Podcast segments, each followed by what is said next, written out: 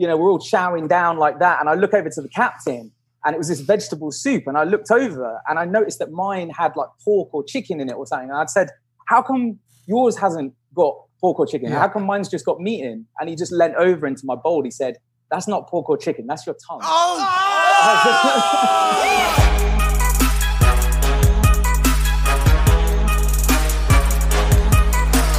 Huh? You like you do like my mustache? No, she called you Mikey Mustache. Has the show started? Yes. Hello? Hi. Welcome back to Impaulsive, the number one podcast in the world. Yeah, a lot of things are happening. Who I mean, what's fucking new? It's twenty twenty, the world's gone to shit. I'm not uh totally convinced that it won't end this year. My mustache is back. Chris D'Elia, some some stuff went down on, on Twitter. I don't even want to talk about it, it that much. It's just like people are tweeting at me mm. um, because remember way back when, when he uh, roasted and toasted me on Twitter. You guys were beefing for like a second. It wasn't even just beef. He just fucked me up. He mm. just fucked me up. He's like literally a professional at that though, so not at all surprising. Then he's grand slammed me. He said, uh, he's, I, I made a, a caption, uh, promoting a tweet promoting my vlogs as I do. Mm-hmm. Said, uh, and it's the end of Logan Paul vlogs. It's important that you watch. And this was, what, three years ago. And he said, no, it's not. And I put a bunch of crying. And he, it was, it was funny, but I was like too young to understand what was happening. Yeah. And I was I was just bitter, just angry at the world that I was inadequate. And so I, I lashed out. I put a bunch of crying emoji emojis. And I was like, now I know why your comedy career took a dive. And then he responded to oh, that, I remember that and said, at least when my career dies, you can film it and put it on YouTube. The day might be here. Oh God, we wow. might. It, it might be this day because I have people tweeting wow, at me, it's and all come like, full circle, bro. Everything, every. What about George's stand-up thing? No, no. What? Did that happen yet? That seems like a weird transition back, like Bill's. Wow, just you know. What about know. it? I mean, did this shit happen? Is there proof or what? Is it just? Is it? Is it? You I, know, I don't know. That's why I don't like talking on. I'm just. It, it, it popped off on Twitter last night. People coming at me like, "Yo, this. You know, again, this might be the time to film his career." No, and you're not. You're not. You're you, you're taking the high road. You're probably high anyways right now. Right now, I'm yeah. not. I'm not. I don't. I don't smoke in the in the days in the during the oh, days yeah, yeah. When, the, when it's daylight. One thing I do know about is that Belle Delphine made a comeback. Wow, wow. She's talking about ducks in her music video. She goes, Did "Here's you, a big duck." Do you saw the video? Oh yeah. What is going on with her, dude? Like, like, but uh, there are a lot of people out there saying that her uh, remix of Gooba is better than the original. I, don't oh. know, I don't know if that's crazy difficult to do. But uh, yeah, she came back with a music video.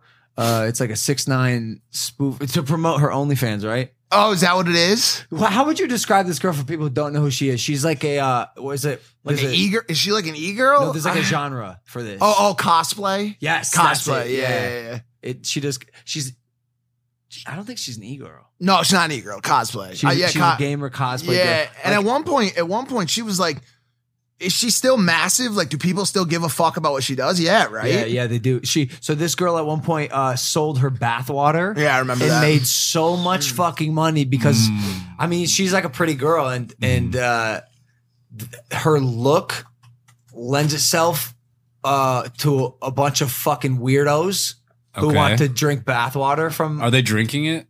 I would presume. Ugh. I would presume. And then I would also imagine you get some sort of... Uh, Energy nutritional transfer, health benefit, right? right? Totally. Like, yeah, you're you're you're getting a little bit of Belle like Delphine. The salts and stuff, right? And, uh, but okay. bath salts, yeah. yeah, exactly. That's probably why. Oh, so she was selling bath salts. That's illegal, Belle Delphine.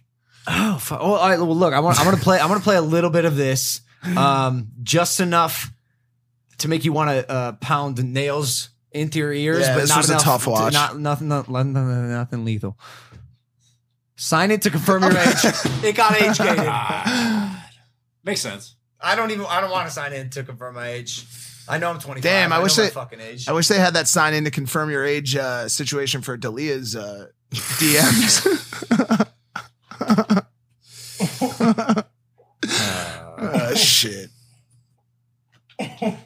Guys, I feel like the Squirtle on the table right now. Wow. Fucking A, dude. That's how I, that's how I like feel. You hate to see it. Long night. We got a we got a dope guest today. What do you guys say we shut the fuck up and bring our guest? Yeah, on? Let's do it. All right, yeah. Ro- Ross Edgley. This is gonna be crazy. Dude. Wow, heard about this dude? He was on Rogan. Yeah, for episode twelve hundred. Because well, he's he's running across the world with logs on his back, swimming across the world, doing biking. Well, well, why? What's going on with this guy? That's I got to hear more, question. dude. Ross Edgley, because he does all these crazy things. I, I was watching a video and how do I even do? Ran a marathon pulling a one point four ton car. The media dubbed it the world's strongest marathon. He climbed a rope the height of Everest. Where'd they get that rope? Where'd they get that rope? He, he climbed a rope. He just climbed the rope, the, the height of Mount Everest, ran a thousand miles barefoot in a month, carrying a fifty kilogram backpack, completed an Olympic distance triathlon, carrying a hundred pound tree, ran thirty-one marathons in thirty-one days on a treadmill in his kitchen, trialing different recipes. At what fucking point? Look at this guy. Swam over one hundred kilometers across the Caribbean Sea, pulling a hundred pound tree. Swam nonstop for forty-eight hours at the Commando Training Center. So this this dude, well, why don't we just have him explain? But his big, but his biggest one is this latest one though. Oh, swam two thousand miles. The entire di- he swam around the U around England, right? Was that what it was? This dude's a psycho. You know what he should do? He should swim around England with Belle Delphine on his back. Whoa! Whoa. And then they could sell the the water as like her bathwater. Amazing. Repackages. Yeah, anything in their wake. You Way just, strong. You bottle it up. Wow. All right. So I'm, I'm in a Zoom call. Let's go. Oh, we in? I can't believe it. Has that worked? We're here. We're here, brother. How are you? Mate, I'm good. How's things? How you doing? Amazing. Amazing, brother. Probably not as good as you. No, I don't know about that. How's things over there? What's what's the situation at the minute? Feeling good? Oh, no. Nope. Fucked. Country's gone to shit. Uh, we're all confused about the coronavirus and America's racist. So, uh, yeah, but, but you have a horse. But you have horses. Gotcha. So that's good. Two horses uh, that I actually, not to not to get crazy sentimental here, I dropped them off at my ranch yesterday, and it was one of the best moments of my life. It was, oh, it was, it was, beautiful. It was way beautiful. We we oh. released them into the pasture. They started running. I looked at my beautiful girlfriend and I was just like, this is it, Chief. This is it. You're doing well, Logan. You're winning. You're Thanks. winning. Thank you, brother. I'm trying. Uh, so I got my, my, my co-host Mike to the left of me, my co-host Mac oh. to the right of me, and uh, amazing. the infamous, legendary Ross Edgley. We just went over some of your uh, statistics and some of the things you've done, my man. I don't know how. Are you a human being? That's a good start. No, no, no. Oh, you're kind. No, no, no. I'm just good. I've got a niche skill set, like the, the swim. I'm just good at floating and eating. Honestly, like that's that's my like superpower. That's all it was. It was just an eating competition with a bit of swimming thrown in. That yeah. was that was it. Yeah, I like Honestly. I like how humble you're being, right? And also, you know, I, it's it's fascinating to me how I meet these dudes. Who like, yo, you go on this guy's Instagram, he, he's the he's the yokest dude you'll ever see in your life. You come out here, you're the nicest guy I've ever met in my life. Sitting in his kitchen, drinking a drinking a bit of tea. No, dude, that's a cup of nails. For sure. It's a cup of nails. So, bro, you so what, what, what the last feat that you did, correct me if I'm wrong, it was the, it was the two thousand miles? The two thousand miles? That was swim? right. That was right, yeah. So the, the swim around Great Britain. Okay. Yeah. And, like, so you're just good at floating? Yeah, that was basically it. No, it was, I mean, that was an idea that went like terribly right or wrong, depending on how you looked at it. But um, yeah, it was it was like a sportsman's bet, basically, uh, that a friend of mine, we, we, we ended up catching up. Uh, we had the Royal Marines here in England. And uh, I basically, I did a forty-eight hour swim just to see where I was at in terms of training. So yeah. I'm like one hundred eighty kilometers.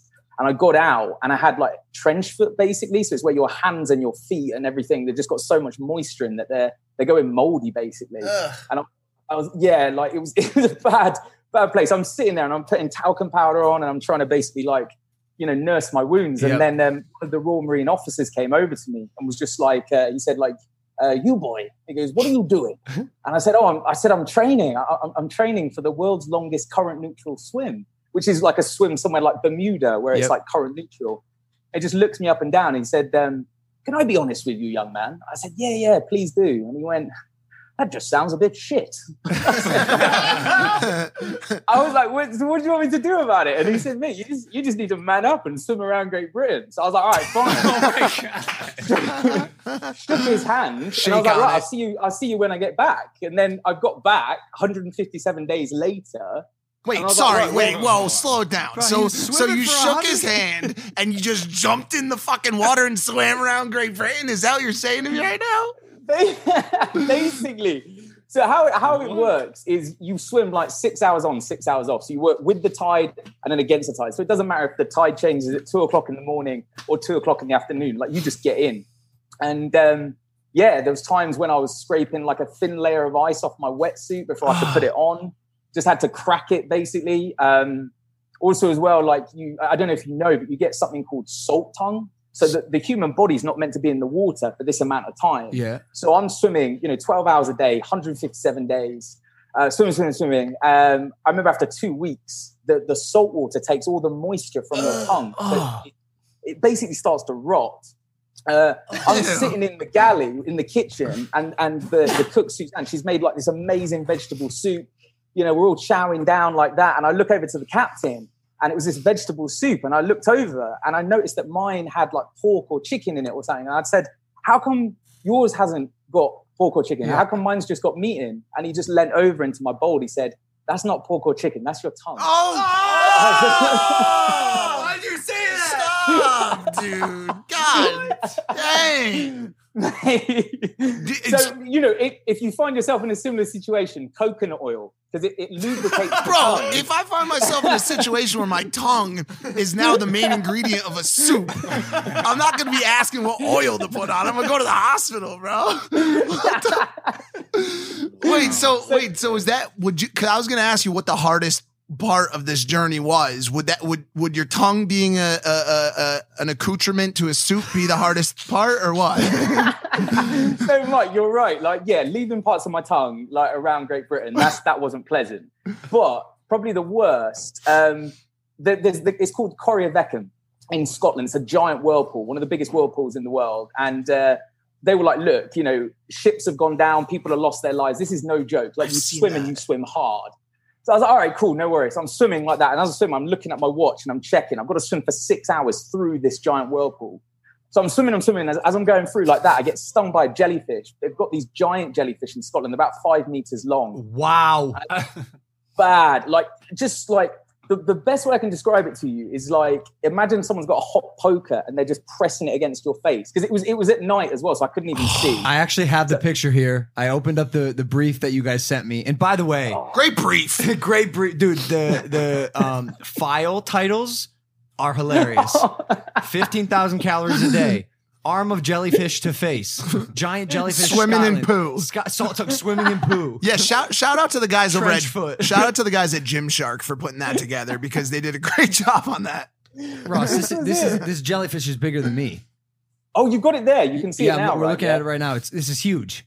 Right. So so it was one of those, basically, lion's mane. And and like it basically, when you're swimming at night, you know, you can get one of those, like it's you just get Like, there's no other way to describe it. You just basically motorboat a jellyfish, just smack straight to the face.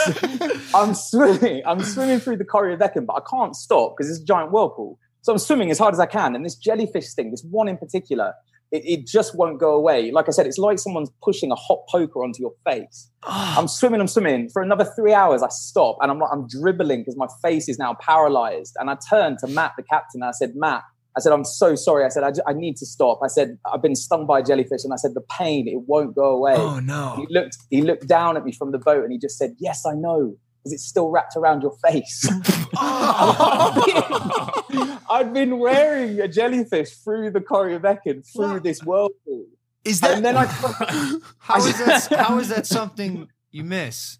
I because I couldn't stop, Logan. If I stopped, I would have been pulled down into the whirlpool. So I just I couldn't couldn't stop. So I'm it's swimming. A, it's a tricky situation. I turn around. I, I mean, I won't repeat what I said. I, I pulled away the tentacle, threw it away, and then my face had been stung so bad it changed shape. So I looked like, you know, the elephant man, and, and then my goggles wouldn't fit back on my face, so I had to punch them Wait, into actually, my eye socket. I have the video was, here. In, hold on, hold on. That is not pleasant.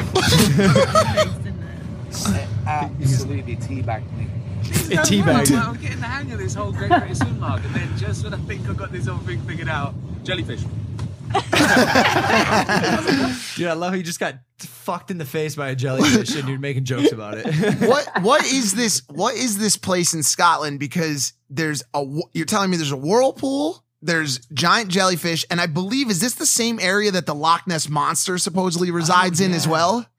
Yeah, so similar. So, so that's a lot. So that's inland. Okay. So yeah, that all all exists up there. You've got basking sharks. What the? Like we we uh, we had orcas as well. I remember we got a phone call from a marine biologist, and they said, "Oh, just checking is is that guy still swimming around Great Britain?" And they were like, "Oh yeah." and they, and they went, "Okay, so we've got good and bad news." And they were like, "We've just seen a pod of orcas." So they were like saying, "The good news is there's never been a reported case of an orca." Uh, fatality in, in, in the wild. Like, they're so intelligent, they know that you're not a seal, so you, they know you're not on the menu. But they were like, but with that said, if they're going to eat anyone, it's probably Ross, because he's spending like one hundred fifty-seven days in the yeah, sea. Yeah, just statistically. They, exactly. Yeah. And then they were like, just try to look less like a seal. And I was like, bulked up at that point. Hair. I was like, how do you look less like a seal? So I'm swimming, avoiding jellyfish, and now orcas, thinking like this is a terrible way to spend the summer. I uh, but, um, I, I commend you, because I, I I'm one of the people that can't swim in deep water because scared. because of stuff like that, like orcas. Ah, no, I, no, I'm not yeah. gonna fuck with those. but but the thing is, and this is what I've been so keen to chat to you guys about. Like, since coming back on land, and everyone said like, you know, why did you do it? I think what's been so good. You know, Mike, you mentioned Gymshark. One thing that's so good, we've been speaking to like the sports psychiatrist there, almost trying to figure out like what was going on inside my own head.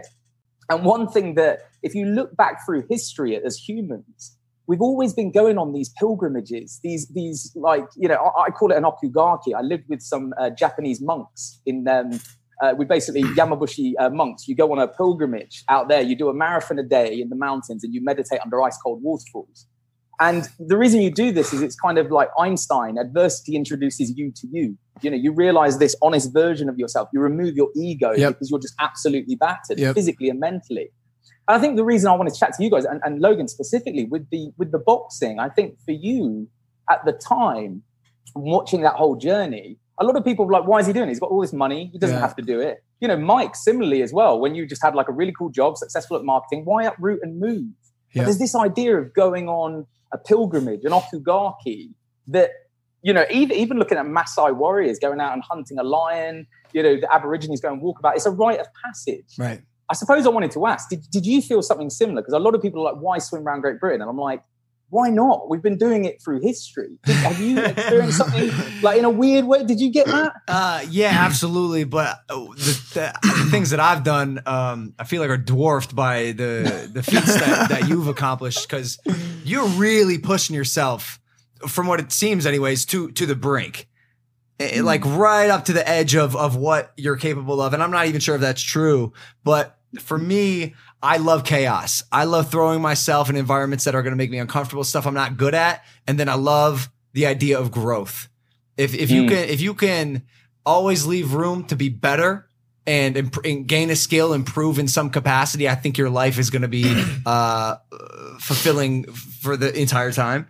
And that's what happened yeah. with boxing. It was just a new challenge to to overcome, and it, it changed my life. Like, I found out and discovered so much about myself as a human. Like what you said is, is you, you beat the shit out of yourself. You put yourself mentally and physically through these insane challenges, and you just strip off the layers. So the first one to go is ego for me. Every time I do uh physical, like I, we did a, at the beginning of the year, what was it? Like a seventy-two hour Marine uh, oh, uh, yeah. Army Tra- challenge training. Yeah. And, uh, the first one to go is the ego. Cause me, you know, I got a big fucking mouth. I'm always like, I can do anything. I'm the fucking most baddest. And I'm not. And uh, so then ego, and then it's like uh, humility. And you discover who you really are in the face of adversity.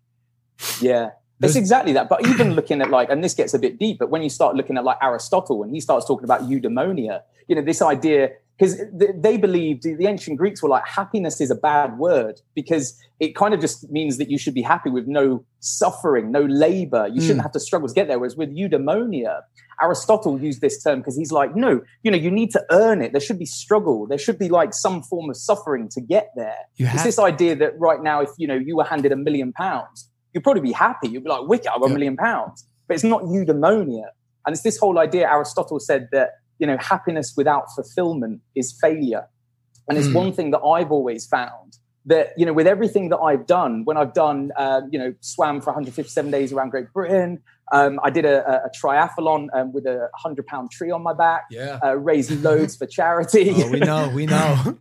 Yeah, there's this, but that was it. Was I was in pursuit of eudaimonia, and I think it's so interesting that you just said exactly what you did, where you were suffering. I mean, I'm a massive fan of the the podcast, and I loved uh, Ryan Garcia, other Gymshark yeah, athlete, obviously, yep, yep. but um, also Chuck Liddell, and drawing a, par- a comparison between what those two said. When you said to Chuck, "Why did you do it? Was it the money? Was it fame? You were huge at the time," and he just said, "I just love fighting. Yep. It was it was the process. It was eudaimonia. It was." Intrinsic motivation, where the process is its own reward. Absolutely. And Ryan said something similar. The most successful people we've talked to on this show iterate that same idea. And and and I I preach this all the time. Like, happiness is not a destination. It is a journey. It is an ever-changing quest. And you and I I don't love the idea of trying to find happiness. Um, if you can, if you can do these little accomplishments and and and complete tasks in your life, uh, both through struggle and failure specifically, you're going to come out that much more well-rounded of a person.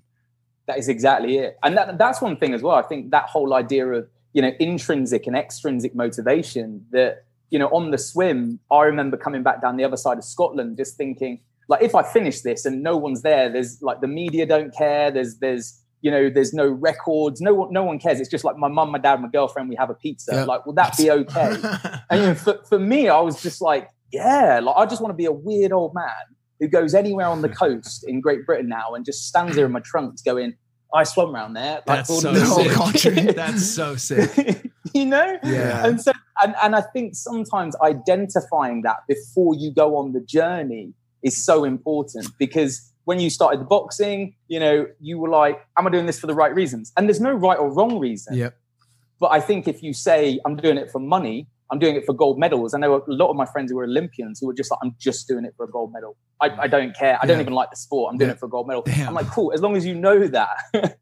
But don't, but, and I love what you said, remove the ego. Don't lie to yourself, because when you're there getting punched in the face, when you're swimming around and your tongue's falling off and you've got jellyfish like mm. teabagging you and wet willying you in the ear. Yeah.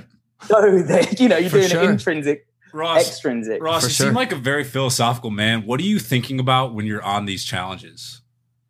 Do you know, do you know what? Like, that's what's strange, in that I think every single tide and every single day you can use something different. It's almost like, you know, changing the channel on your head, mm-hmm. you know, that you've got to find a new, uh, something that's quite potent, you know, mm-hmm. some thought that's going to take you away and you can just think about it. Again, you guys know, you know, sparring, running, anything where you're just in that hurt locker.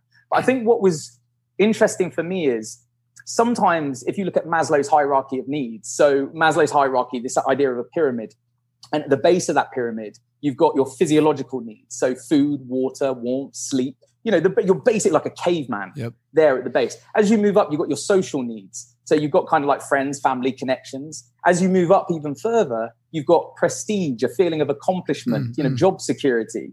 And then as you move up at the very top, you've got self-actualization, which is this idea of being like the best version of you. And for me, it was weird, because I would like basically go up and down this all the time, in that sometimes, you know, you could say to me, oh, Ross, self-actualization, you know, this is amazing, you know, intrinsic motivation. And I'll be like, yes, that's that's amazing. But other times I'm sitting there, my tongue's falling off. And I'm like, like well, I like, literally don't care yeah. about like yeah. any of those higher purposes. I'm here. I'm at the base of the pyramid. I'm thinking I want to sleep, I want food, and I want to still have a tongue when this finishes. Like, I'm there. Did you live so it, did you live in that spot the whole time? Because I've never obviously done anything at the at the same level as you, but as a as an endurance athlete in cycling, I've always found that that time that you spend in uh, uh in that exercise can actually be really fluid for your mind, and you actually have great uh, there's been so many times where I've been on the bike at mile sixty, mile seventy, mile eighty, where I'm like, I have to pull over and write this down right now. Did you ever get those blasts of uh, uh, um, ideation or concept, and you're like, yo, I need to tell somebody this right now? one hundred percent. And I think we've lost that a little bit. Like, Plato talks about it. You know, Plato, although he influenced Western philosophy as yeah. we know it today, Plato, his name, it, that was his nickname. It meant broad shoulders. He was a great wrestler. And I think we've lost that, that like, I love what you just said there, because it's this idea of being a, a scholar athlete. Um, and I forget who said this now, and I'm going to kind of butcher this this quote. It wasn't Plato, but they said um, the, the problem with society is that too often, if you have your fighting done by soldiers and your thinking done by uh, politicians, you have your fighting done by idiots. and you're thinking done by cowards. Mm. You know, it was this idea, you yeah, need to yeah, fuse yeah. the two. Right. You need to be a scholar athlete. You know, and that was one thing that I think I found, that I did some of my best writing around Great Britain, because yeah. you, you, I was left alone with my own thoughts for twelve hours a day. That, you know, so that's it, powerful. It's so that it's is, so powerful. Like, yeah, I think people highly underestimate the uh, the power of their own minds. Like maybe, maybe people are fearful of uh, how how strong their mental capacity truly is. Like, what's that one quote? Uh, our, our greatest fear is not that we are inadequate; it's that we're powerful beyond measure. Um, and I've been trying to find more time to be alone and and sit and rest with my thoughts, because agree, like there's there's so much that goes on in your own brain, and you can pull so much just out of you. And once you do yeah. that, and you're on like the fourth rung of the hierarchy of needs and self-actualization, I think yeah. that's I think that's a crucial part of discovering out who you are and who the best version of yourself is. one hundred percent. And it, and it goes to some weird places. I mean, also to come back to that question, what I thought about sometimes when swimming, I think what would get weird is I actually, not not sound morbid, but I started to research um, prisoners of war and how they were coping. And there was this one mechanism, uh, it was called the Stockdale Paradox. Uh, Admiral Stockdale basically was a prisoner of war for seven years in Vietnam, tortured, horrific conditions, um, but never gave up any intel or anything. And afterwards, when they said, like, how how did you survive? Like, everyone else was crumbling around you, but you remained so stoic and strong. How did you do it? And he just said, you know what? He could see the people coming in who would crumble. He could literally, he would point at them and go, he, he's not going to make it. And they said, why? And he said, because it's this kind of dual thought process. He said, you cannot lose sight of hope. Like, you will be out. This will be over. It will finish. But equally, at the same time, you have to face up to your current reality. And it's this dual approach that, you know, everybody listening can experience it. If you're running, you've got to think, okay, this will be over. Your legs will stop hurting at some point. The same when I was swimming, I was up Margate, which is where my finish was. Yep. It will finish, and I will eventually swim around Great Britain. There's hope. But equally, my current reality is, you know, I've got a jellyfish on my face. You know, and I've got I've got to face up to yeah, that. Yeah. And it's and too often, and this is what Stockdale said, he said you had these optimists who just came in, they were like, we'll be out by Christmas. Christmas would come, Christmas would go, they'd be crushed. We'll be out by Easter. You know, it's going to be over. The war's going to be over. Gone. And they'd slowly break down, whereas Stockdale was just like, hey, look, as long as this takes, is I'm here. It will be over, but I'm also in my current reality. Uh. And so that's one thing as well that I, I mean, my girlfriend's amazing. I've been with her seven years and she basically saw her boyfriend. She would come on every sort of few weeks and just see me getting hairier, like fatter. um, I was like, you know, I obviously, I, I couldn't stop as well when I was swimming. So I was just going to the toilet in my wetsuit. So I was just, you know, I smelled, I smelled, well, piss. I just pissed myself. Bro, you I, know, have a, just, I have a picture of you after your one year at sea. Oh my God. Damn. A weathered man. You, you look like a uh, salt field. I look like a chubby Santa Claus, like at sea. Like a salty cycle. But you see what I mean now. So my girlfriend saw me now, and then, you know, that was what I finished with. She's like, who is so, this guy? Who is this guy? Ross? Exactly. Like Odysseus. Uh, this is exactly it. Smelling of urine as well. That that was how I rocked out of the sea. So you think about these things of like, you know, you have these epiphanies and these romantic ideals. But no, that was that was my current reality. And I love how we've talked about this idea of like sometimes mm. it's not a romantic ideal swimming around it, but no, like it's suffering. It's eudaimonia. That that's what eudaimonia looks like. As, yeah. as scary as it is to look at. My two, uh, and again, not to not to compare, but uh, my two things that I go to when I'm trying to escape. Maybe escape isn't the right word, but uh, forego the reality of whatever shitstorm I'm going through. Is I'll I'll really try to separate my mind from my body. Whether it's, uh, you know, a ten minute ice bath, whether it's the four hours of boxing training, the ten mile jogs. Um, I try to visualize why I'm doing it. Did you ever do that? Like when I'm, when I'm running on the treadmill, when I'm running on a track and it's pitch black, the lights are off and it's me and Mac and mm-hmm. the only ones are on the track on like a Friday night. I go, why am I doing this? And I, I kept picturing, um, my hand getting raised. In the boxing match, mm-hmm. my hand getting raised and and my opponent crumpling to the floor and all my dreams coming true. And none, none of them did. I, I argue with that. I think they did, though. I think you got... from I, I think you got from the whole boxing thing that what you wanted. I think with retrospect, you've looked at it now. It's been great to see your journey, but I think you got everything you wanted, for regardless sure. of the outcome. For sure, for and sure. that's and that's what I think is important. And people sometimes, I think that was one thing on the swim when people were going, "When will you finish? Will it be a hundred days?" And I was like, "It's it's you have to get philosophical about it. You're like, I'll finish when Mother Nature lets me finish. Uh, you know, uh. I'll." And I think it was the same with you, that success probably looked very different now to what you thought it would. Yeah. Because you oh, got yeah. what you wanted. Oh, yeah. Well, because, yo, you, and, you train for this thing and you come up short, technically. Is life over? Or did you? Is, is that is that a win? And it turned mm. out, just like time and time again, your failures are gonna, going to be the biggest wins in your life in retrospect. Yeah. Like, we, you know, I'm sure you've learned much more from the times you didn't make it around Great Britain. Oh, one hundred percent. Oh, there's been some. Oh, you're right. Look, I'm glad you asked it, because there's been some awful ones. I remember I tried to swim uh, from Martinique to Saint Lucia, so between two Caribbean islands, mm. with a tree attached to my trunk. We were raising money for charity. How do you I come up off. with this so, stuff, man? I, so Ross, I, Ross, I want. I gotta ask you too, because I asked this before the show. How? How do you choose which tree? What Johnny? Choose? Because like, is it like Christmas? Is it like Christmas tree hunting, where you're like, Dad, I want that, like. How do you say this is the tree I want to swim eighty thousand miles with? No, it's good. So there's different, obviously different trees. And then like, so you're looking at buoyancy, but also it's kind of drag. So you want it to be nice. But sometimes if you get it to be like too much like a missile, there was times when I was swimming and I would basically like cruise over a wave and dip under it. But if I did that, I know that there's now a hundred pound tree basically like coming for me, and sometimes it would over sometimes it would overtake me, which is the best case scenario. But other times, I mean, it caught me between the legs. It took off my toenails oh, at one point. Oh, it just a, went bang. This is a big tree. So there's it's, like a science to it. Yeah, no, there is. No, there is. Genuinely, if you, if honestly, if you, if you guys are ever in England, you want to come and do a triathlon, I will find you all a tree. Is that is there a term? A triathlon? A tri- did you coin that triathlon? Oh, I mean, that, yeah, that was that was the first. Triathlon. It was the world's first triathlon. You got your own terms now, Ross. Ross, how do you come up with your your next challenge? Like, what's the, what's the thought process? How do you decide? Right. Do you know? I, again, I'm actually glad you asked, just because I think there's always been an element of doing it for charity, and I've always loved that. Mm-hmm. Um, I think with the G B swim, like so swimming around Great Britain, it was it was slightly different in that I grew up with my granddad and my dad like telling me stories of Captain Webb.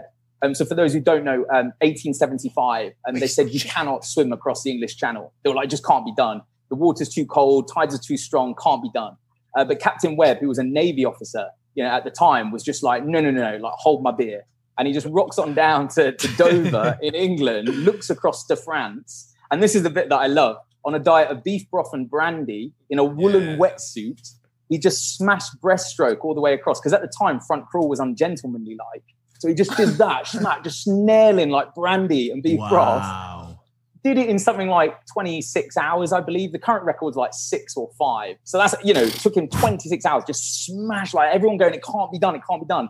But he just crushed it all the way across. Don't drink so, and swim um, is what they say. That's why it took so long. He's, flo- bro, he's like definitely that. floating on his back, fucking pounding bread. He's like, this ain't so bad. Just floating along. So Rock. there was that idea that it was like it was it was my Captain Webb moment. You know, it was like it was like long after I'm gone, I just like that my grandchildren, great grandchildren, be like, look, did you know what my nutty great granddad did? But but now it's changed, and I think now like I realise that I want to do something for, for a higher purpose. I think you know what you guys are doing. I'm not just saying it. With everything that you, that's going on in America right now, with what you're doing with your platform's amazing, and I love that you're doing something for a higher purpose. And I think I'm almost searching for that in some ways, that Maslow's hierarchy. I'm at the top. So we have some weird meetings at, at Gymshark now where I'm there going, you know, guys, like, you know, get me a cause. I'll put my goggles on and I'll just go and like motorboat jellyfish again if it's not on purpose. So right now we're throwing around some ideas, um, but it's changed basically is what I'm saying, because I, there was, like I said before, I make no bones about it. It was just like Royal Marine officers going, swimming around Bermuda, shit, swim around Great Britain. Yeah. And I was like, fine, you know, so it's changed a little bit. I, yeah. I, I think we'd all love to uh, get involved with whatever you do next. Uh, th- I mean, this, this stuff is fascinating. I'm, I'm just like reading some of the stuff you did and ran a marathon, pulling a one point four ton car. We, we talked about the, you, Co- climb, you the climbed a rope, too. The height of Mount Everest. Like, oh yeah. At what that point? At what, oh, at what point? At why? Why? why? So that was actually, I mean, the the the uh, the car marathon. That was that was weird. That came around because um, I we were basically sitting around with loads of my friends. My friend who's who's fine now, but he was diagnosed with cancer at the time. And for those who don't know, in England, if you were diagnosed uh, with cancer as a teenager, you were basically tr- treated in the children's ward or the elderly ward. So you were kind of robbed of your teenage years, uh-huh. whereas the Teenage Cancer Trust is amazing and they build these specialist wards. Um, they did that for my friend and I just wanted to do something to give back. So I was like, look, like, why don't we, you know, I'll run a marathon. And then everyone was like, ah, oh, it's been done. And then people were like, run two marathons. Oh, it's been done. And then someone was like, run thirty-one in thirty-one days. Put a car on your back. Oh, that was, yeah. That was it. He's like, oh yeah, I did that too. That was, but the rope, the rope climb. I mean, that was for the Teenage Cancer. That was horrendous. I talk about that a little bit. Um, God, but it was, it was actually, I um, oh, this is a horrible story. But my hands, because nineteen hours of climbing a rope, my hands were like that. They were like claws, and I just lost all the skin on my hands like that. So I was, but I really needed to go to the toilet. So I ended up going to this portaloo type thing, those portable like loos, and I was, I was in there. But I couldn't actually fold the toilet paper once I'd been oh, to, no. to, essentially, to essentially wipe my own bum. So I'm sitting in there and I, and I can't even pull my trousers up. And then, God bless him, this old guy in the, the, the toilet next to me just said, are you all right in there, young man? You know, can I give you a hand? And I said, like, mate, I'm so sorry, dude. No, like, no, no. But I said, I, I can't wipe my own bum. I said, I've been, I've been, I've been climbing this rope for charity. And he just was like, no problem. And then with wow. that, it went deadly silent. It went deadly silent. No, no, no, no. It's not as bad as you think. And then he ended up folding the, the toilet paper and posting it under the thing. Oh, so nice. I could actually... No, no, no. I felt I had to, like, he didn't wipe my bum. I guess, I was like, wait, wait. so, so there's, but again, you know, that, that sense afterwards of just with all of those stories, one, it's nice to sit around and obviously, you know, chat to you guys about it, but two, to do it for a higher purpose that we know that there's going to be times when we're old, we're all sitting in rocking chairs and our bodies will have like, they won't be capable of this stuff. Yeah. That's me right now, man. That's me right now, Ross. Y'all are probably, probably the same yeah, age. We're right about the same age. Actually, he's a little bit younger. I, I looked it up on the way in. Ross, he's, there's he's one year younger, dude. Yeah, one year what? younger. Look at the difference uh, between you and him, Mike. Hey, we both got big smiles on our face, right? That's all that matters. True, true. Hey, Ross, I, selfishly, I'm, I'm curious. There's been one marathon that was not listed on this, uh, on this Gymshark P D F, and one that doesn't get talked about very much when it comes to marathons, but you wrote a book, The Art of Resilience, which is a marathon in its own right. And I, I guess, I guess selfishly as a, as an author myself, I'm, I'm curious as to what that marathon was like for you and how it compared. Oh, bless you. You got it. Oh, guys. Oh yeah, we got yeah. it. We got it. Do you know what I think was so good? And Mike, like you'll relate to this, but this whole idea of doing something and then retrospectively, you're trying to reverse engineer and deconstruct it. So exactly with everything that you've been through in your life and now your book, you're trying to make sense of it retrospectively. And that was kind of the same that when people were saying, like, how did you continue? You know, I was like, I don't know. I, at the time, I was just doing it. But now what's so nice in the book is just kind of just to say there was nothing special about me. Like these, these mechanisms and strategies that we're talking about now are available to all of us. Yes. And even, even the greatest adventurers, like, and it sounds weird, but like food became such a big factor. This this idea of food being such a motivator that, you know, you'd be thinking, oh, we've got pizza, we've got ice cream on the boat. Um, there was a story about Shackleton, um, one of the greatest explorers to ever exist. And um, him and his men, when their when their uh, uh, endurance, their boat went down, um, there was a story about how to boost morale. Uh, he kept uh, a Christmas pudding in his sock. Um, and then, you know, at the time when everyone was like really hanging and they were like, look, we're really in trouble. He just whips out this Christmas pudding. We're like, wait, there we go, boys. You know, just lifted morale. So there's, there's, you know, there was these strategies that looking back and the Stockdale Paradox. Um, but equally sometimes, and I call it like the science of a smile, like it, it's only just now that we're understanding how your cognitive health and well-being will impact on performance and also your yes. immune system, you know, mm. immune biological markers. Yeah. And again, looking back at performance, there was a study done. Um, I think it was Frontiers of Neuroscience, Journal of uh, uh, Journal of Frontiers of Neuroscience, where they talked about they had cyclists, and again, you'll get this with your background, but cycling to complete exhaustion. And as they did this, they showed them small subliminal cues. So subliminal meaning it barely registered on a conscious level. And they showed them either pictures of people smiling or frowning. And what they did after this, they found emphatically that those people who were shown these like subliminal, working on a completely subconscious level, pictures of people smiling were actually going further and had a, a greater resistance to fatigue than those who were frowning. And it's just something now that looking at um, cheerfulness in the face of adversity, that's a motto with the British Royal Marines.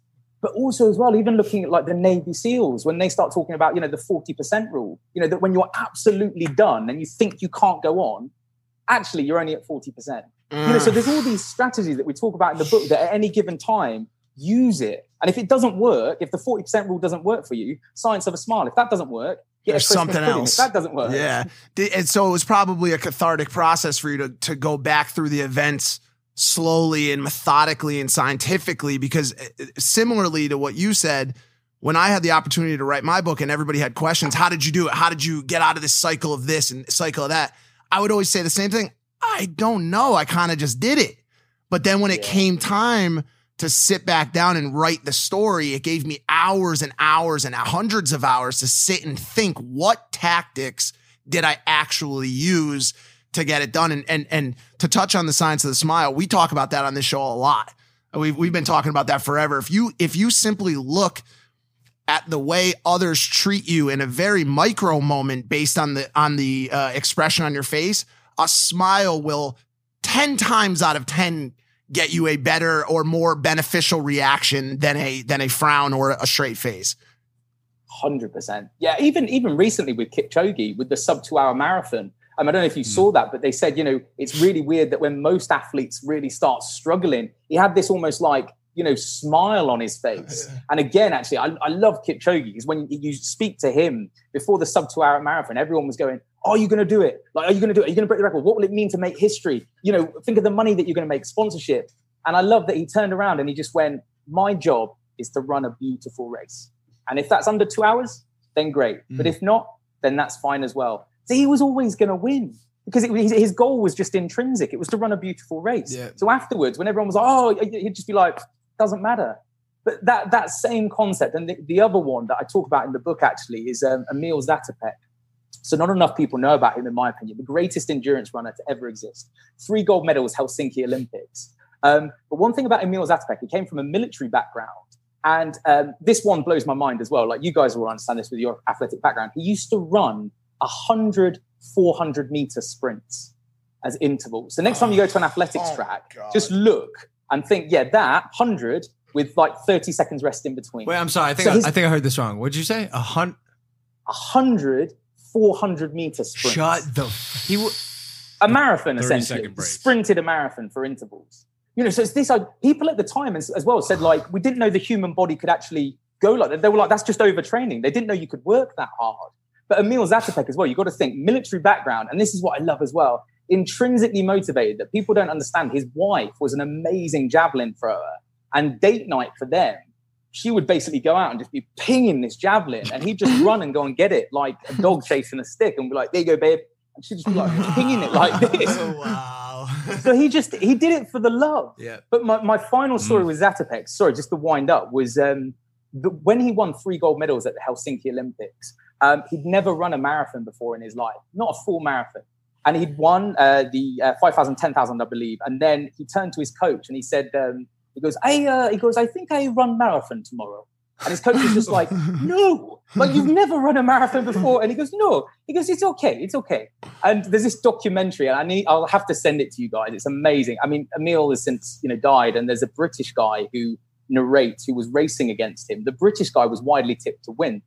And Emil Zátopek turned to his coach and he goes, no, no, no. He goes, it's fine. I- I'm not doing anything tomorrow anyway. He goes, what I do? he goes, he goes, what I do? He goes, who, who is who is the best? And then his coach was like, oh, for God's sake, Emil. Okay, he's pretty good, the British guy. Everyone thinks he's going to win.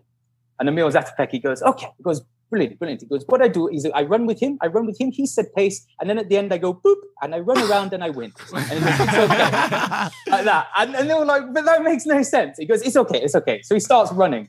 And then it cuts to the documentary of the British guy, and he's sitting there and he goes, uh, I was running, uh, I was running, and uh, everything was going well up until this point where I saw a shadow on my shoulder. And I turned And uh, I, I looked, and it was Emil. I, I, I said to him, I said, "What are you doing?"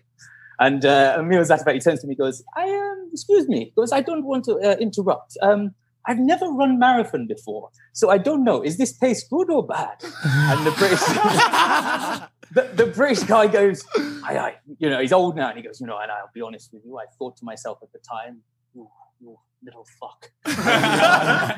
you know, I, I'm going to stitch you up here." And he says, he tells him, and he goes, "Oh no," he goes, "This is this is far too." Uh, Far too slow. The, the the pack's going to catch us up. We're in real trouble, Emil." And then with that, Emil Zátopek just goes, "Okay, no problem. I will finish and see you at the finish line." And he just left. Oh, left wow. him. Oh. My, my, the wow. point that I love about that story is if you turn up on the start line with a dude like that, who just loves it, he just loves it. He's not getting up on a Sunday dragging his heels. He just wants to go run. Yeah. You know, and that...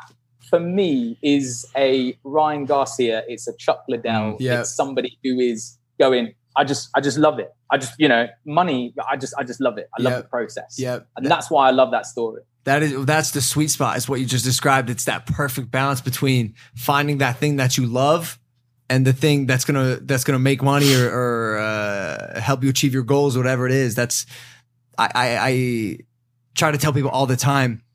If you can monetize the thing that you're good at, or at least that you, you see yourself being able to be, become good at, if you have potential in it, that's going to be, that's going to be the golden, the golden area. But my question yeah. to you is this, because I heard you say earlier, uh, it was something along the lines of you're just like everyone else. You really think that? Because because because I may push back a little bit and say that there might be some some uh, biological Uh, advantages that you may may or may not have. I'm not making assumptions about your biology, biological makeup. No, I like genuinely. I I think that um, they say that training is the realization of your genetic potential. Mm. So I definitely think that you have, you know, a, a genetic predisposition to be good at something. Right.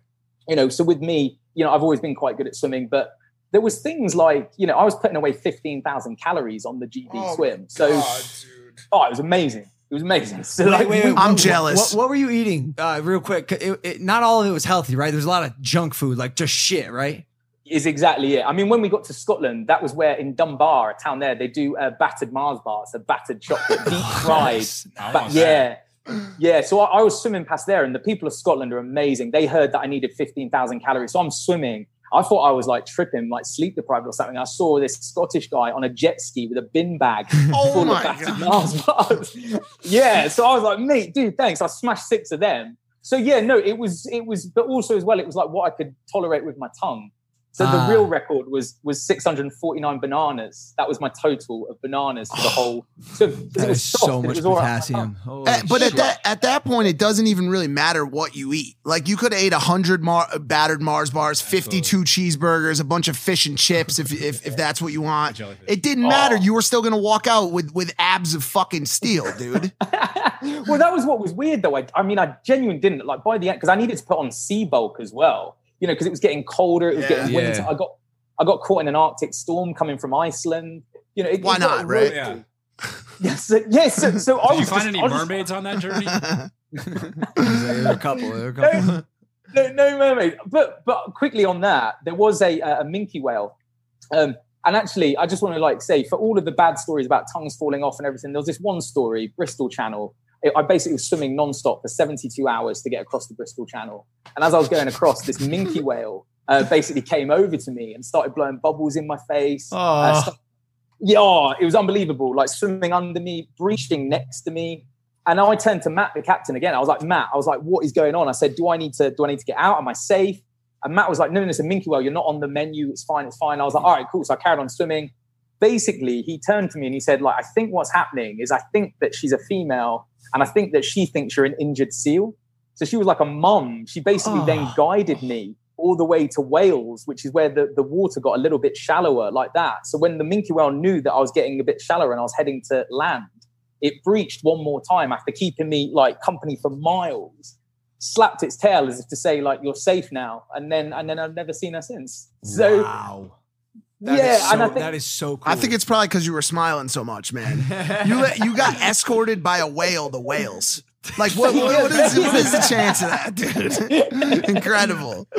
But yeah, I mean, I think that's the nice thing that I really take a kick out of and stuff. So genuinely, if you guys are ever in England, I'd love to take you ice swimming. You know, we can go and like hit up some. I'll take you to the Corryvreckan, like whirlpool. You'll love it. I would like, love. Only to, a few I would jellyfish. love to do that. I'm, at, I'm a pretty strong. Sw I'm pretty strong swimmer. I can swim pretty well. Do you know not not like not like him, dude, or even or even like anyone, but like strong enough to stay you, afloat. You probably swim better than me, honestly. Really, I, Ross? I I sink, like at the big feet.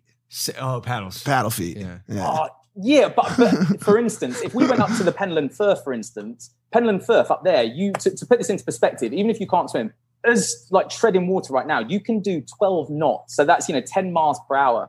To give you an idea, cruising speed of a dolphin is nine miles per hour. So the currents over the top of Scotland, they're some of the biggest in the world. Oh, wow. So you will be going fast. Michael Phelps swims at like five knots, maybe six. You know, so you'll be going faster than Michael Phelps. What? Okay, I'm in. Yeah. Wait, let's let's actually do this. I, I thoroughly mean it. Like, let's let's plan it as soon as we get off the call. I can't I can't go under too deep because my sinuses. But I'll that's swim, fine I'll at swim, the surface. Yeah, swim, swim. And I'll do some I'll do some biking with you too because I I do I rode bike, so I could do I could do a hundred a hundred miles with you. Also, so, I would love that, you That's guys. Like, if we, even if we did like a weird like mantathlon weekend, you know, and we just ended up like doing that adversity introduces you to you. You know, we'll go do weights down Gymshark lifting club, go and smash it in Pentland Firth. Hey, we should do this. Hey, we should, and maybe invite K S I in the squad to do it with us. Mate, that is it. So, you know, Ethan, he's a Gymshark. Yeah, like, absolutely. Yep. Honestly, but do a weekend where we're all just like, Like, weirdly, like a rite of passage, you know, like yeah. not to get too weird again, but that whole idea of the okugaki, we make a version of that, but it's almost like, this is weird, but like an a, a gogi. So when Spartans were like seven years old, they'd check into an agogi. They were basically given a loincloth and barefoot, and they'd have to just go like run miles on no food. Could you, you know, imagine the content? Turn him into a warrior. The content if we, if us and the sidemen go to Scotland to swim and to bike with Ross Edgley, and they only give us a loincloth, and they. I'm telling you. In Scotland, I mean, up there as well, you get the water coming down from like the Highlands, the Inner Hebrides. I mean, honestly, I have to send you guys pictures. It's stunning. It looks like something out of Avatar. Yeah. Yes. You start swimming around there and it is freezing. You get oh, Corryvreckan, you get basking sharks, you know, but it's all, but it's fine. Like basking sharks are fine. Like they, they, we're not on their menu. But just to go up there, go and smash some hills on a bike and then go and swim across to the Inner Hebrides. You, honestly... There's no better way to spend the winter. You'd love it. All right. Well, so we're, we're in. We're, I think we're going to do a Euro trip uh, after the COVID thing is is figured out. uh, and oh. yeah, we'll stop by and run up a mountain. Honestly, one hundred percent. Like, honestly, I'll get that always. E equally, and this is almost like we talk about this in the book, but this whole idea of like getting wintered. So Epictetus, one of the Stoics, it's something that we're not doing anymore, but they used to say that the armies, you know, they would fight in the summer, but it's what you did in the winter that would determine how you performed in the summer. Mm-hmm. You know, so everyone talks about getting their summer body, but I'm here like going, what about your winter body? Yes. Let's go Scotland. Let's go, you know, make friends with some jellyfish and just get wintered, you know? have you have you had a moment where you've been too, too wintered? Like you said, uh, the Navy SEALs, when you when you think you've hit your peak, you're at you're really only forty percent. Have you hit one hundred percent? Have you had it like ninety-nine even where you're, you're, you are on the cusp of quitting? So, so this gets weird. So like, you know, we do this uh, down uh, Gymshark. We've got sports scientists. We do uh, basically, I'm going to keep this quite short, but we have um, you have what's called a strength deficit. So a strength deficit is basically where um, you measure your your training strength and your absolute strength. So imagine you've got a um, quad extension machine, you know, so you're measuring the, uh, the, the strength of your quads. Yeah. We'd say like in a laboratory, okay, boom, would hook like, let's use Mike. We hook Mike up and we oh, go like, like smelling salts, you know, I'm slapping you on the back yeah. and we go, right, Mike, fucking get angry, get angry. And you see how much force you can generate through your quads with you voluntarily contracting it. Got it. So you're just there like getting wired and you do bang, gone. And we measure how much force you generate, strength, your body's ability to generate force. Then what we can do is we can electrically stimulate and involuntarily contract your quadriceps. So what that does, we electrocute you, and then your quadriceps basically will contract like to their full. I just kicked over a chair. we'll, we can, Somebody just contracted your quad to quad for you, and you kicked a chair over. But we would contract your quadriceps, so you don't have any control over it. You would basically just sit there, and we electrocute them. We involuntarily contract. The difference between those two is what's known as your strength deficit. Now, for some people, it will be a large strength deficit, which means that you've got muscle mass, but you're not using it uh. to the full potential. You're not recruiting all the muscle fibers you have. And then other people will have quite a small deficit. And if you have a small deficit, what you can do then is say, okay, you need to build muscle. You need bulk. Yep. You know, to use a U F C example, I think it's fascinating right now when you look at John Jones trying to go up to heavyweight, people are going, well, just bulk up. No, you need to do that, but understanding your strength deficit. You can't just go up and build this, you know, unfunctional muscle yep. mass. Yep. So to, to answer your question, Logan, it gets real interesting that when you start looking, I had quite a small strength deficit. So yep. they said, yeah, you're recruiting quite a lot. Like I was on smelling salts, you know, getting wired. And, and, and they were like, oh, yeah, cool. You're recruiting your muscle fibers. Um, and then in terms of cardio, I mean, we, again, you guys would be more than welcome at Loughborough Uni. We would do V O two tests there where you're hooked up like a, into a horse harness. And they just basically incrementally put it up, put it up. So in the end, we're trying to basically replicate Kipchoge's sub two hour marathon pace. Wow. And it will end when you're basically just like dribbling, being sick, being suspended like that from the harness. So to answer your question, yeah, yeah I, I put, pushed it to some like, like pretty dark places yeah, where yeah. I'm dribbling, you know, probably lost control over my bowels. Yeah. but but afterwards, in, in lab conditions, you go, cool. Now we know where you're at.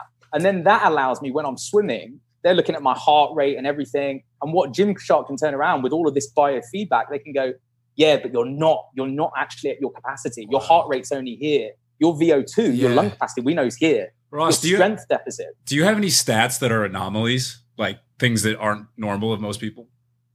I do, I do, do you know what? It's a good question. Not really. And that's why I do think that you know, with a lot of the strategy, I'm not, I'm not Michael Phelps. I'm not, I'm five eight. So it's not like you can say, oh, I swim around Great Britain because he's got, you know, a wingspan like this. I'm, I'm a small guy.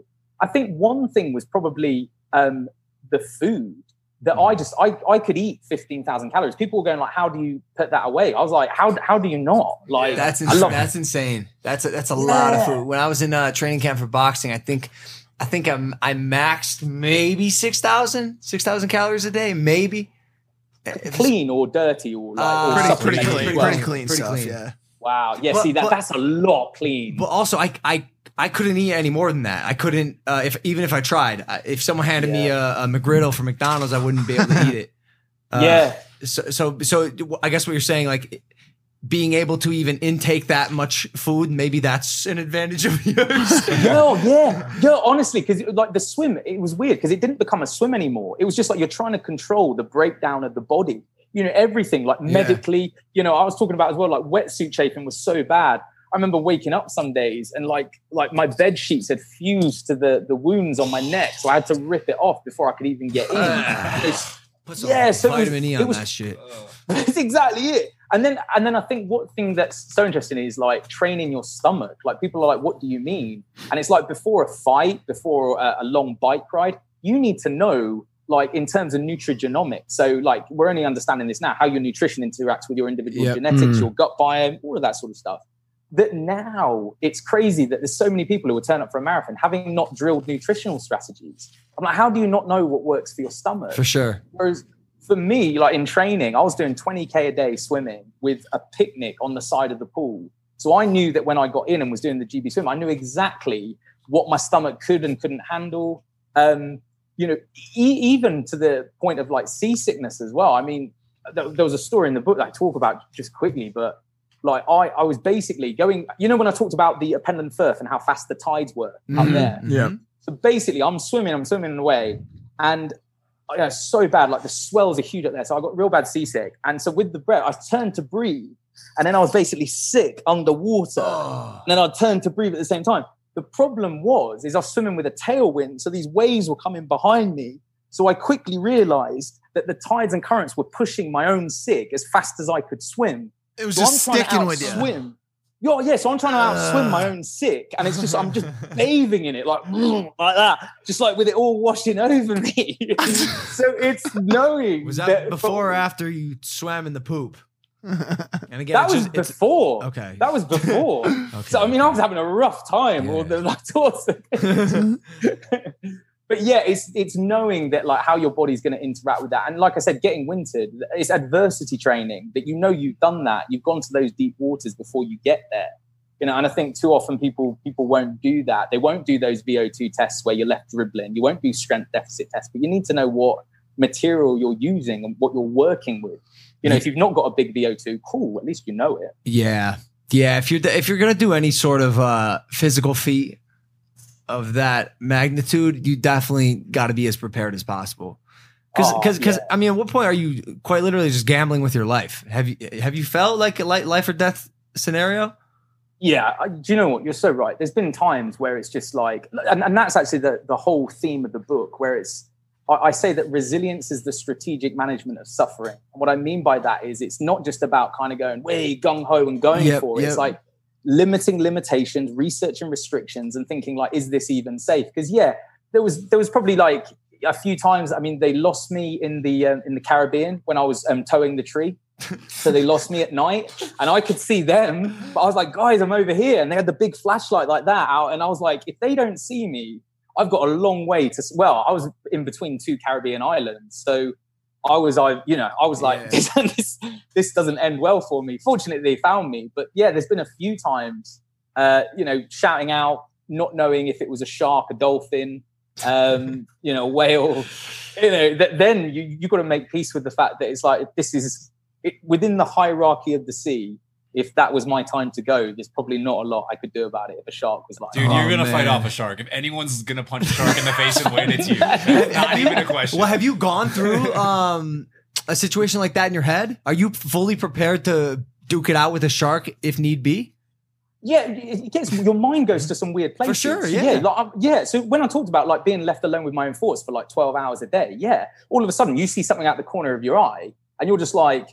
But, but if, and what's crazy is if I kept on getting out and stopping, going, oh, shit, get the light. Was that a shark? Was it not? I'm not making any progress. So it's weird that like, but in the British waters, you know, you know that like, there's not really anything that's going to do that much damage. Yeah, to you. Yeah, that's, that's what they say, man. But I, if I can't see it, I don't know. I don't know. This, but yeah, that, that you've got to just think stoically and remove, because you think, okay, am I being overcautious? Am I talking myself out of this now? Or, or was that just kind of, you know, something out the corner of my eye that I don't have to worry about? So you, you, it's it's just your mind will play so many tricks on you. But the but being overcautious isn't necessarily a bad thing. I, I get not letting the torment of being too cautious ruin the endeavor. Yeah. But like for me, if I'm going to be, if I'm going to go in and start swimming and be like even semi-cautious, there would be a point like what you said where it's like, okay, this is, this is now hindering my, um, my goal. So have yeah. you, have you accepted fully on accepted the idea that things could end horribly? Yeah. I, th- I do you know what? I think I have like, not, this is going to sound weird and not to go too much like into it, but I love what you were talking about, like about, um, positive visualization. Yeah. You know, when you're running, you see your hand above your head, yep. and, you know, you, you've won. Um, one thing with the Royal Marines that they talked about with me when I was doing my swim, they said, have you done negative visualization? You know, a, a form of uh, stoic philosophy that they were using. I'd be like, why would I want to think about the bad things? and, and they were like, because you need to know that if it goes completely tits up, that you're still going to be okay. You know, so the worst case scenario, think mm. about it, how bad it could get. Huh. And then when it happens, at least you've kind of gone, oh, okay, I thought this would happen. And I was like, I, I, I don't really want to think about it like that. And then this is where they said to me, they said, Ross, you need to think like a ninja. And I was like, right, I'm in. What do you mean? like, like yeah, wait. You got me. Yeah. And they said like a ninja was so feared and revered because they would made peace with the fact that an honorable death in battle was just like, okay, you got me, you killed me. So they weren't thinking about that. They were just thinking about swinging their sword more efficiently than the opponent. So if you've got an opponent who's kind of like nervous and yep. a bit rigid yep. and they're like, you know, but no, ninja's just like, no, I'm just thinking of the process. Mm. You know, the process is its own reward. I'm there and I'm swinging my sword better, but I've made peace with the fact that if I die, I die. You, yeah. And I think you, Ross, you talked, sorry, you talked a little bit earlier about, about this journey and about how you're, you're not different than other people. You just decided to go on the journey. And I think that was really uh, kind of indicative of what you're talking about. And you talk about this eudaimonia. Do you feel to, to, uh, to an extent that the peace that you have with, uh, with potentially losing your life or having something drastically bad happen as, as a result of one of these things is tied to the fact that you went on that journey, that you've already completed so many things in this life and that you feel pretty damn good about the place that you're in right now? Yeah, weirdly. Yeah, weirdly. Not not like I, I do not have a death wish at all, but I also think it's just this idea of kind of, you know, get busy living or get busy dying, you know. So there is this idea that, yeah, you, I could be this old, uh, you know, eighty-year-old in my rocking chair, you know, sitting there going like, oh, I've I've led the best life. I've wrapped myself in bubble wrap, you know, and I've got kind of got nothing, you know, show for. I think it was Hunter S. Thompson who was like, you need to go into the grave, like skidding sideways yes, on sir. fire. Yep. Yeah, yeah, exactly. yep, yep, and, yep. I, I, you know, I'm the same people like, like, you know, I've got scars down my body from like pulling the, the car, like, you know, my neck, like tongue's grown back, thankfully. Um, but there was loads of these things that when people were like, well, was it worth it? I'm like, yeah, I'm going to be like a crazy old man if I make it that far. And just, just being like, you know what, he lived. And I can't remember who it was now. I think it might have been Socrates, that, that they were just like, life's long enough um, if it's lived fully. And, I, and, I, and I'm like, yeah. No, and again, not this is getting a bit too deep. But with with Einstein, like people don't know, with, with Einstein, when he had... um. And I can't remember, it might have been a heart condition. I'm butchering this story slightly, but he, they said, we can treat it. We can treat your heart condition. Um, you know, there is things that we can do. We can do surgery and everything. And he just said like, no, like, what's the point in artificially trying to extend my life? Like, I've done my bit, you know, huh. it's, it's cool. It's, and, it's, and I just think, that's, it's, yeah. it's no, it's noble. It's also kind of fucking scary. Like, yeah, like for, for me, when I, I, this is, this is fascinating. When I was early twenties, I'm mid twenties now, I'm an old man. When I was early twenties, uh, I, I really, I, I mean it when I say like I made peace with the idea of dying. I was like, this is it. I'm going to go as hard as I, as I can. Um, death is death. I've lived a sick life, like twenty-two, twenty-three. I, I'd done everything I wanted to do. And twenty-four, twenty-five, it changed. I want to live forever. I want to live forever now. Like I started falling in love with this idea of life. So I don't know mm. how, how apt I am to go swimming in, in deep, dark water where I can't see what's underneath me, because although it's, although it's in, insane and crazy and would do wonders for me as a human. Yeah. I'm not sure if I'm willing to take a leap like that. And for mm. that reason, your balls are much bigger than mine. no, no I, do you know what though? You're, you're right. And this, I think this is a whole other podcast though, because it does, it does fascinate me. And again, I'd be lying if I said I hadn't thought about this in the one hundred fifty-seven days where yeah, I was just left yeah. alone with my own thoughts.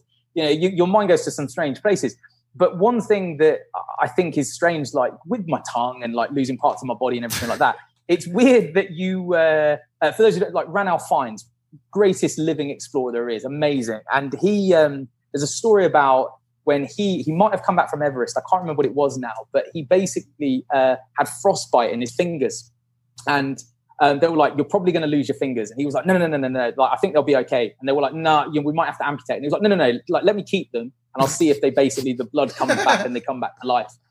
Long story short, he got back home, uh, got in the bath, a nice warm bath. And they basically thawed um, and then fell off. No! Uh, he, no! He left, he left them. This gets worse. He left them on the side of the bath, carried on washing himself, finished his bath and everything like that.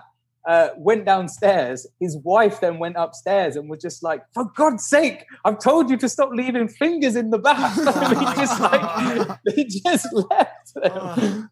So there was, there was an element of that going through my head that I was like, you know, hey, look, if, if, if my tongue is the penance that I have to pay to swim around Great Britain, you know, it would be trickier now to speak to you guys, but it was it was, it was a price that I was willing to pay.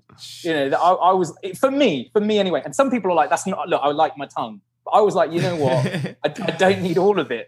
So yeah, so, fucking me, badass, dude. That's that's that's what it is. You're just that's the easiest way to explain it. I think a lot. I think people like us will always sit in awe of people like you and just yeah. wonder what it is that makes it makes you so different. You're a fucking badass, bro. That's it. Oh my! I, I think what gets I get what gets weird as well. Like even now, looking at like um, you know the wanderlust gene. So they've actually identified a gene that like twenty percent, I believe, of the population have, where they have a lower sensitivity to dopamine, so they need to.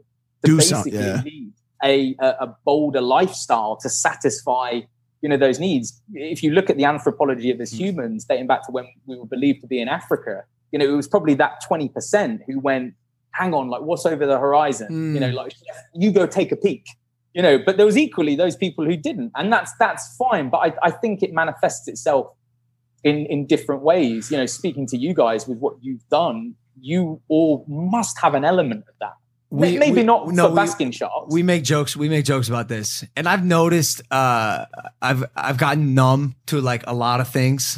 Uh, I feel like I've lived a lot of lives. I've had a lot of wins, a lot of failures, and so I'm I'm I'm I'm numb to a lot of things. And I've noticed that I'll, I'll do things literally just so I can have that spike of adrenaline, that dopamine hit, wake me up in the morning. Like, I love doing stunts in the morning. This isn't a joke. It, it'll, it'll be the first thing I do in the morning. I'll fucking jump off a balcony or, or, or anything to wake me up and get me going. Like it, it, it excites me. It brings me back to life, revitalizes me. Yeah, I get it. I get it. And I, I, do you know what? I think I'm guilty of that as well. So now when people, because like, swimming around Great Britain was never on anyone's radar because they were just like, it's just like, who would do that? So do that? Now we've done that. Yeah, I'm like, it sounds weird, but even like, I remember the first week I was back on land and I'm sat there on like, you know, with a with a globe, and my girlfriend just came in and she was like, what are you doing? And I was just like, eh, you know, just looking at other countries. She's just like, no, no. So she's, I promised I wouldn't do anything stupid, but for, I think I, I said two years, but that's running out now. So I'm almost at the point What's where next? You know, what what is next? Do you know? No, there's been a few. I mean, I, I, you know, there's been a few ideas thrown around. So I'll tell you guys, uh, you know, off off sort of air. But you'll be, you'll be the first to, yeah, you'll be the first to know publicly. But there's been some that have been thrown around that I'm just a bit like, yeah, like that that excites me for a higher purpose, like I spoke about before. Yeah, and and and that's what's, you know, so cool, that when you can sit around like you guys are as a team, you sit around and you're just like, okay, what can we do? How can we use this platform? Mm. I think it's the same that when, you know, I, I'm at Gymshark H Q, I'm there chatting to the guys, like drawing a parallel to like Jacques Cousteau, who pioneered scuba diving and created like, you know, aqualung, and just made like, you know, documentaries, wrote books, and, and improved ocean literacy, you know, improved our understanding of the oceans. And I'm just like, yes, like that, if I could dedicate my life to that, and just like swim around countries and float and just like smash like fifteen thousand calories. I'm like, that that is a life of eudaimonia. So yeah. it's, it's nice to have found that, because yeah. I think a lot of people don't. And I, and I hope people listening, they start asking their question, like what what is it? What's their pilgrimage? What's their okugaki? Yeah. Or, or, or just quickly to come back to what you said as well, Logan. Have, have you heard of the term uh, ikigai, a Japanese term? Uh, yeah, well, uh, where have I heard that? Why have I heard that? Ikigai. What is it? It's basically, they believe, so it's, it's, it was created on an island where they had more people. Say it? My Leaving Team Maverick video. That was where, that's where, okay, I was really? Like, I literally just heard this word. Said it in it? Our, our, really? Uh, our videographer, he just, he just made a video about this, or with this concept. Oh, amazing. Yeah. Amazing. So yeah, basically just this idea that they have more uh, people living over one hundred, where this term was originated on an island than anywhere else in the world. And they kind of came over and there was like fresh food and and vegetables and everything like that. But this one thing that they had in this, this culture was this ikigai. And they said, what is it? And it's looking back through history, Maslow's hierarchy, you know, self-actualization. You start looking at like Aristotle talked about, you know, entelechy, eudaimonia, you know, but the, the, the Japanese, and I love this, they just said, it's your sense of purpose. It's your reason for being. It's mm. why you get up in the morning. Mm-hmm. And it's made up of four things. It's what you're good at, what the world needs, what you can be paid for, and what you enjoy doing. Uh. And if you hit those four things, that's your ikigai. That's that's perfect. Yeah. That's, that's why you get up every morning. Yeah. But loads of people, I think, miss out on certain parts. So for me, you know, it, it was kind of looking at the swim, and it was like, what I can be paid for. It was like, uh, you know, not many people thought it was possible. So I had like, nobody wanted to give me any money. Yeah. So I was just like, fine, I'll do it on my own. So that was missing. You know, it was, I loved it. It was what I was good at. And, and, and it inspired a lot of people to go on to do their things. So it was nice in terms of that, but I was kind of missing uh. to, to talk honestly, you know, the, the commercial aspect, because you can't then be a martyr doing it with, with no money. So you need to monetize it, because otherwise it's not a lifestyle. You can't live it. Yeah. And I think that's what's so good with what you just described, that really and truly with your projects as a team, you guys are collectively going, is this an ikigai? Is it what the world needs? It's, Can we be paid for it? Yeah, yeah probably. Is yeah. it what the one is? And I think that's where you're you're moving to see your evolution from, you know, the boxing and everything like that. Now it feels like that's where you guys are heading. It's, it's amazing to see. Yeah. I think if most people followed that, not to sound too cheesy, the world would be a better place. I totally know? agree. Totally agree. Yeah, if you can get a series of uh, the ikigai, and, and and again, that's just the sweet spot. It, it, it can it leads to only only good things. Yeah. one hundred percent. But I just think people miss out on that, what the world needs as well, you know, and yeah. that's that's certainly with with future sort of swims, I'm just kind of like, yeah, if it's what if it's what the world needs, yep, then sign me up. If it's an ikigai, sign me up. Yep. Done. Totally. Yeah. Totally. Well, yo, listening to you speak now and Ryan Garcia on our podcast, I I think I might become a Gymshark athlete. Yes. I know I'm oh and one, but I'm going to win my next fight. You're oh one and one. Relax, dude. I'm you got that one. You got the tie. The tie, the tie speech. Um, but you are sponsored by Gymshark. If you guys want to check out Gymshark's products, click the link in the description. Uh, their stuff's awesome. And obviously they have awesome pe- people on their uh, lexicon and Aww. Rolodex. So Ross, appreciate you, bro. Thank you for joining us. Thanks, on Impulsive. Ross. Wow. Uh, thank you guys. Thanks for having me. Of right. Course, and like I said, I'll send you an invite, Scotland, permanent invite, spare goggles, and I'll get the battered uh, deep fried chocolate as well. Let's go. Well. Dude, yeah. Please do. Uh, where can they follow you on Instagram? Uh, and what, where can they buy your book? Uh, yeah. So Instagram. And then, uh, oh, tomorrow, uh, actually, it comes out on audio. Um, and then it's uh, available on Amazon in America uh, in a few weeks. And uh, in, I think, uh, U K and Australia, it's out now. Very so with everything cool. that's kind of happening with COVID, it's kind of been a little bit delayed, but it's basically coming out, you know, right now. So yeah, guys, thank you so much for letting me chat about yeah. that and all of my weird stories. Of course, brother. Of course. You made me a better person. Hope y'all downloaded something from this podcast. Uh, shit, that's Impulsive. Ross Edgley, ladies and gentlemen, we love you and we will see you next week. Take it easy. Peace.